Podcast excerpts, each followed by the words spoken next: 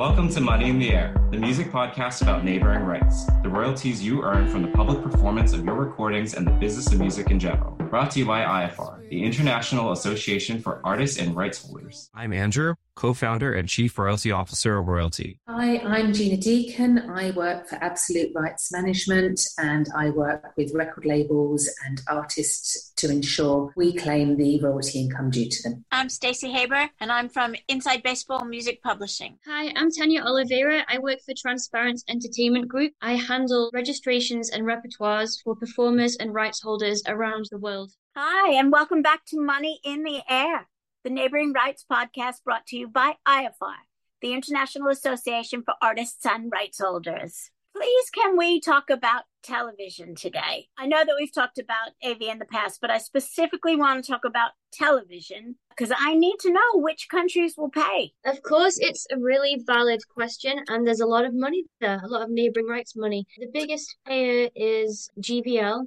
for television work. On their database, you can search for recordings and then you can also search for TV shows and series. There's a few options on the drop down, and it's a manual process just like the recordings. It takes time, but worth it. So you have to do that every year because every time there's been airplay of something new that's been broadcast, you've got to go back in and reclaim. So it's a it's a yearly thing you keep on top of. You don't just do GVL once. Can anyone log into GVL and claim? In theory, yes, you just got to register. So if you are a performer and you know your stuff is performed on TV shows, especially in Germany, yeah, register. It's very simple to do. You can go to their website and, you know, there's some forms that you fill out and email in your recording has broadcast on a television show, a series, or whatever it is, then how does that reporting get to GVL? Is it in a similar fashion? Like, is there a cue sheet that's reported from the production company to GVL, and then GVL then archives that in their database somewhere for claiming, or how does that exactly work? Like the mechanics of it. Yeah, you're on the right track. So I don't know the intricacies, but they do receive cue sheets and playlists from production companies in Germany. And I assume from the sister societies abroad that they have a mandate with. And then, so I'm on the GVL website right now and I've just searched The Simpsons. And then, yeah, there's like nearly a thousand results because episode of The Simpsons are we talking? And then it tells you which ones have had been broadcast, which is from what I can see, most of them, there's a little blue symbol that looks like a radio station tower. And yeah, it's very simple to claim. Obviously, make sure you're claiming the right episode, but GVL is good because there's lots of detail attached, so you can tell which episode it is by the title or the production ID. That's really good. Thank you very much. What other countries pay? AIE pays the Spanish Society. You can upload like a bulk repertoire spreadsheet. I haven't done that myself yet, um, but I know they accept bulk uploads for this. They call it AV, but that includes yeah TV shows and films. And then PlayRight in Belgium also pay for TV shows. You don't search at PlayRight for TV shows, you have to manually do the claim, but it's very straightforward and their website is lovely and very user friendly and smooth. They also accept bulk upload, so they need lots of info like what's the, the production name, the episode number and title, and also, most importantly, the same for GVL. What did the performer do? Were they the main featured artist, like the named band? Were they a session musician?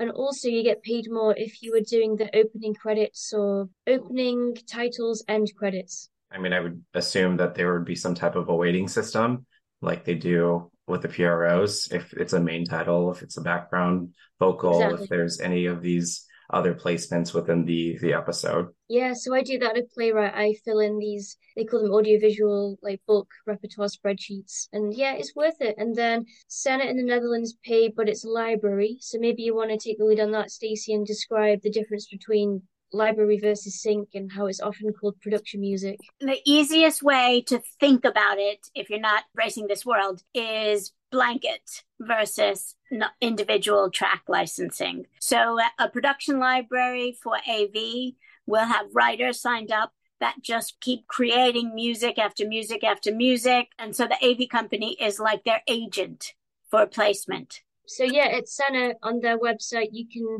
do a bulk upload or manually make a claim for library TV work. And what about PPL? Do they pay for, say, your music, your recording is on the BBC? Will that yes. remit a neighboring rights royalty? If a song you've performed on is broadcast on a blanketed television show, such as the BBC, and there's a few BBC channels, Yeah, there will definitely be a PPL payment because the BBC cannot broadcast a recording if it's not been registered at PPL. Um, so that's a very strict protocol there. But they don't strictly pay for library, i.e., production music. That's a grey area still. So the blanket license, you can only have a recording for broadcast in the UK under the blanket license if they're registered correctly and validly at PPL, PRS, and MCPS. Mm-hmm. So a lot of DIY artists do not get MCPS and they don't know that they're disqualified. I don't know about the other broadcasters, but BBC has said to their staff, you can only use stuff under the blanket. I have a North American artist who's been living in the UK for the past 20 years, is still with BMI instead of PRS and they have told us that her, her music cannot be used unless she changes from BMI to PRS, even though there's some sort of reciprocity between the societies. That's very interesting because not all composers, not all performers are going to be in the UK, but each one of these societies have bilateral reciprocal agreements with each other. So you would assume that that would be the case. But I did until mm. I was told no. But it's it's good for us to learn it's good for yes. everybody else to learn and especially good for DIY artists to do MCPS. It's really important. For everybody that's listening, MCPS is the equivalent of the MLC here in the United States. So it's how mechanicals are licensed. It's for the reproduction of the music composition, but in the UK. Or Harry Fox if it's not digital. Well, that's been an eye opener. Thank you so much. I feel like I've learned a lot tonight. Thanks, guys. And thank you for listening. Remember, if you're not already a member of IAFAR, go to www.iafar.co.uk.